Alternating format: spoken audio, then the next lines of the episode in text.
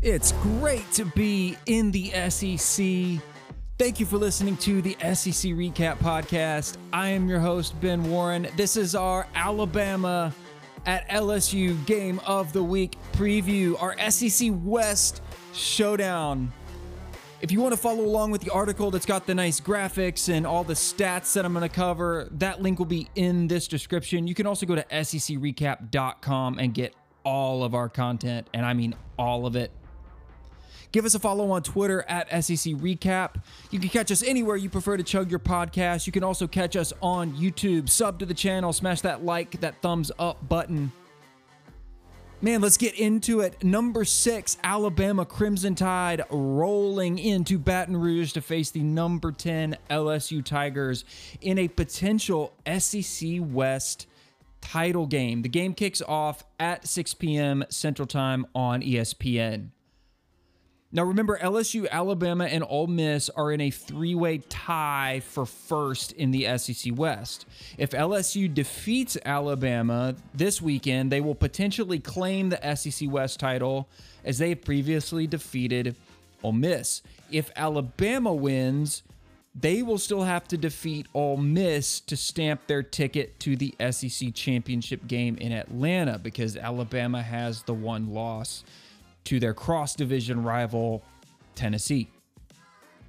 Both Alabama and LSU are coming off of bye weeks and look to be in really good form heading into this matchup. Alabama is rolling in with the number four offense in the country in terms of scoring offense.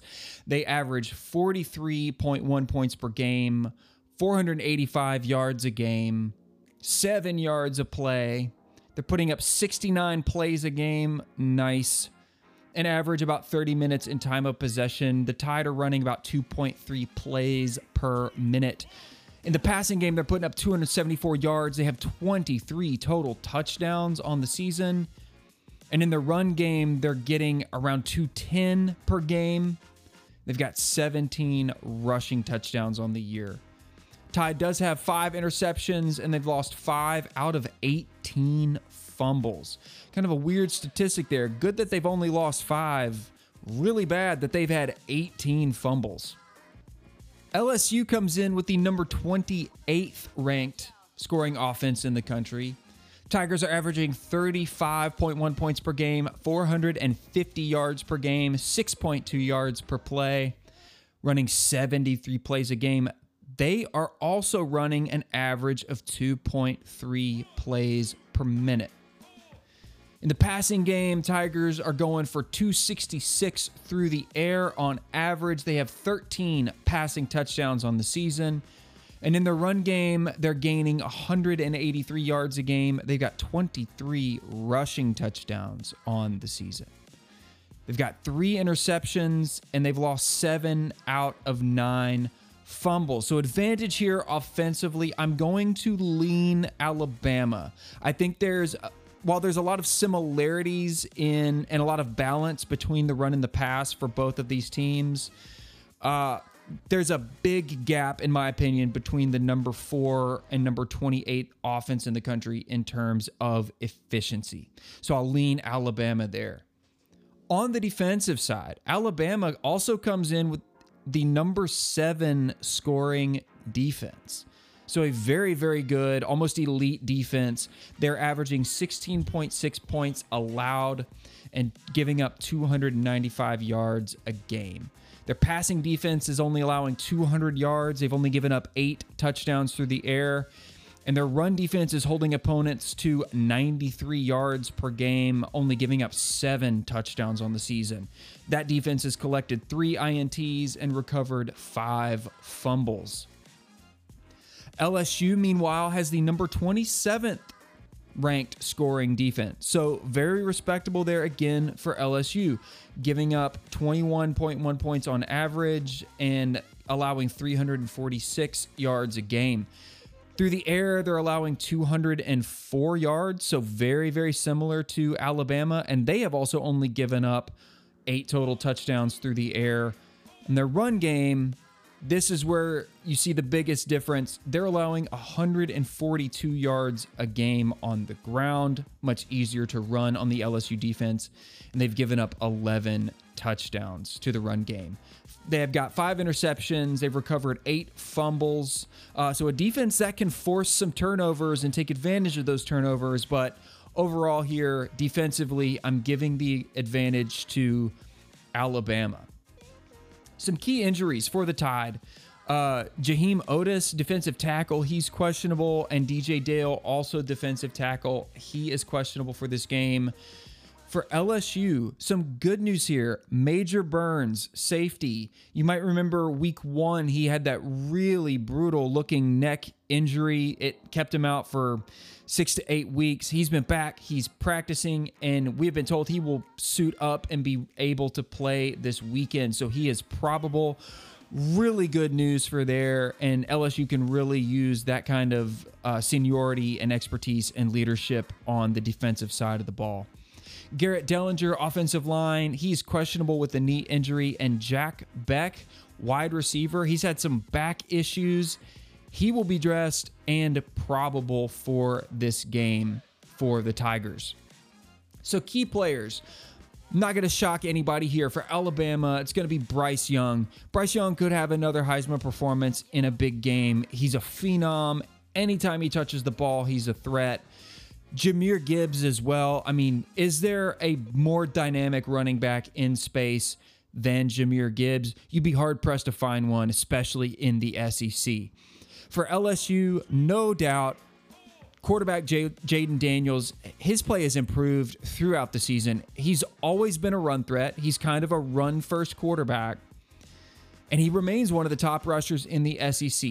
But with the way LSU has recently opened up their pass game, Jayden Daniels now has more ways to attack defenses.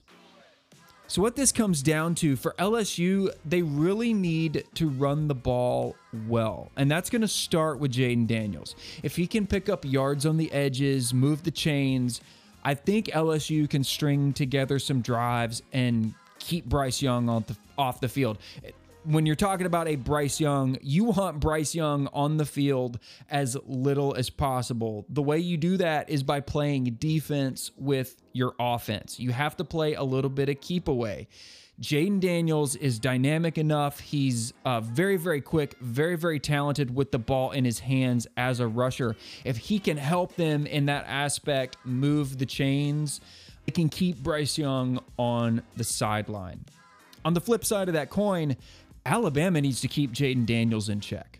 The hard part about that will be that he's now putting the ball through the air really, really well, and he's not turning it over. He's he's completing about sixty, no, seventy percent of his passes, um, and he's he's averaging 7.7 on his passes through the air. On the ground, he's got over 500 yards on the season, uh, and he's picking up about four and a half, four point six 4.6 uh, on the ground. When they get down there near the goal line, he's got the most rushing touchdowns. So Alabama is really going to have to contain and keep an eye on Jayden Daniels. LSU is going to need to slow down Jahmyr Gibbs.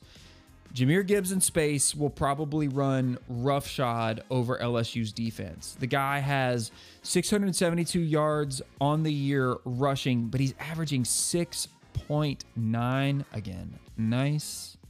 But they can also use him as a receiver. He's got 31 receptions for 300 yards, averaging 9.7 a catch, and he's got three touchdowns through the air. So keep an eye on Jahmyr Gibbs, keep him contained, and LSU can make this a ball game. ESPN's FPI has Bama favored at a 76.4% chance to win versus LSU at a 23.6% chance to win. So a lot of odds favoring Alabama here. The spread favors them at minus 13.5, as does the money line at minus 550. The over under 56.5 you know, the team totals for Alabama are 35 and LSU at 22. I mean, that's really, really close.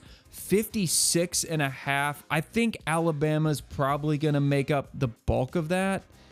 But man, I think Alabama can get into the 30s without a lot of trouble. My biggest question is can LSU keep up? If if Alabama gets to like 35, 37, 38 and LSU starts pushing the mid 20s, I can easily see this game going over.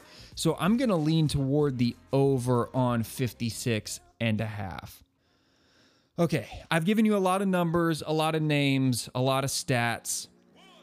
I've got to give you my final prediction. LSU has been trending up ever since suffering that blowout loss at home to number one Tennessee. I think Jayden Daniels is playing his best football of the season right now, and the rest of that offense has rallied in the second half of this year. Unfortunately, I just don't see how LSU gets past Alabama in a game with this amount of significance for the SEC West.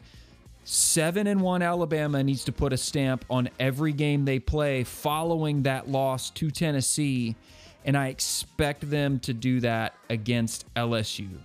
So I'm picking Alabama 38, LSU 24, and I realize that I don't have LSU covering here. That is not out of a lack of respect for LSU and this LSU offense. I don't think LSU is going to really be able to slow or stop Bryce Young and Jahmyr Gibbs or keep up with them point for point.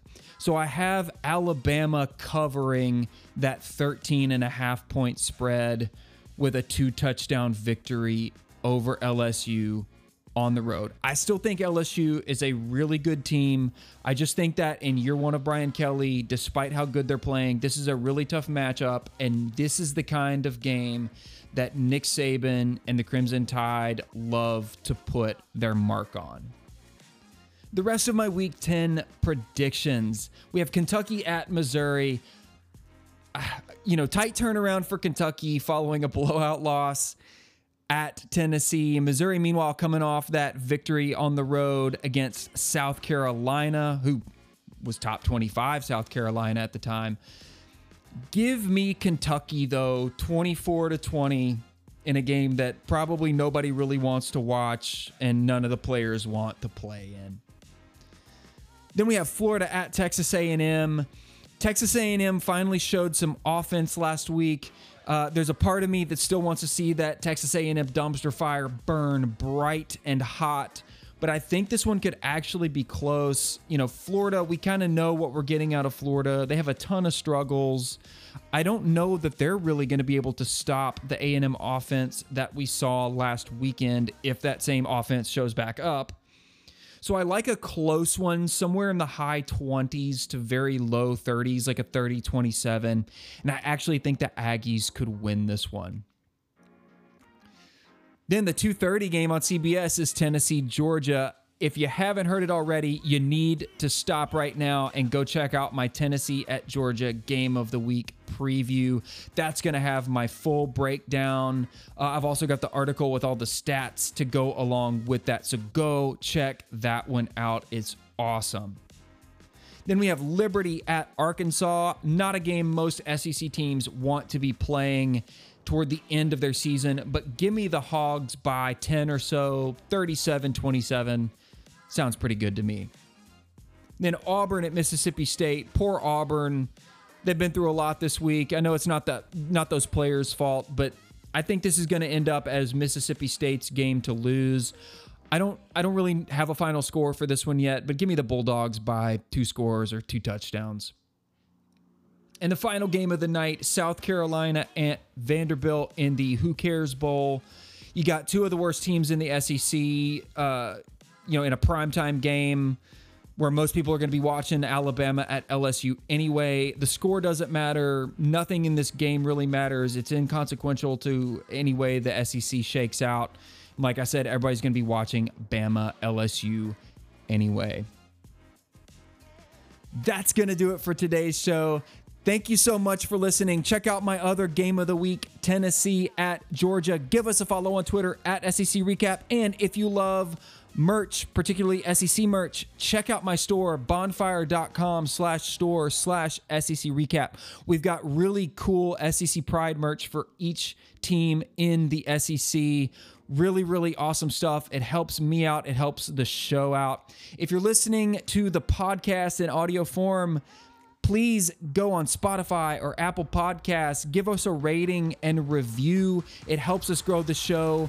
And if you're listening on YouTube, help us get to 100. I want to get to 100 subs.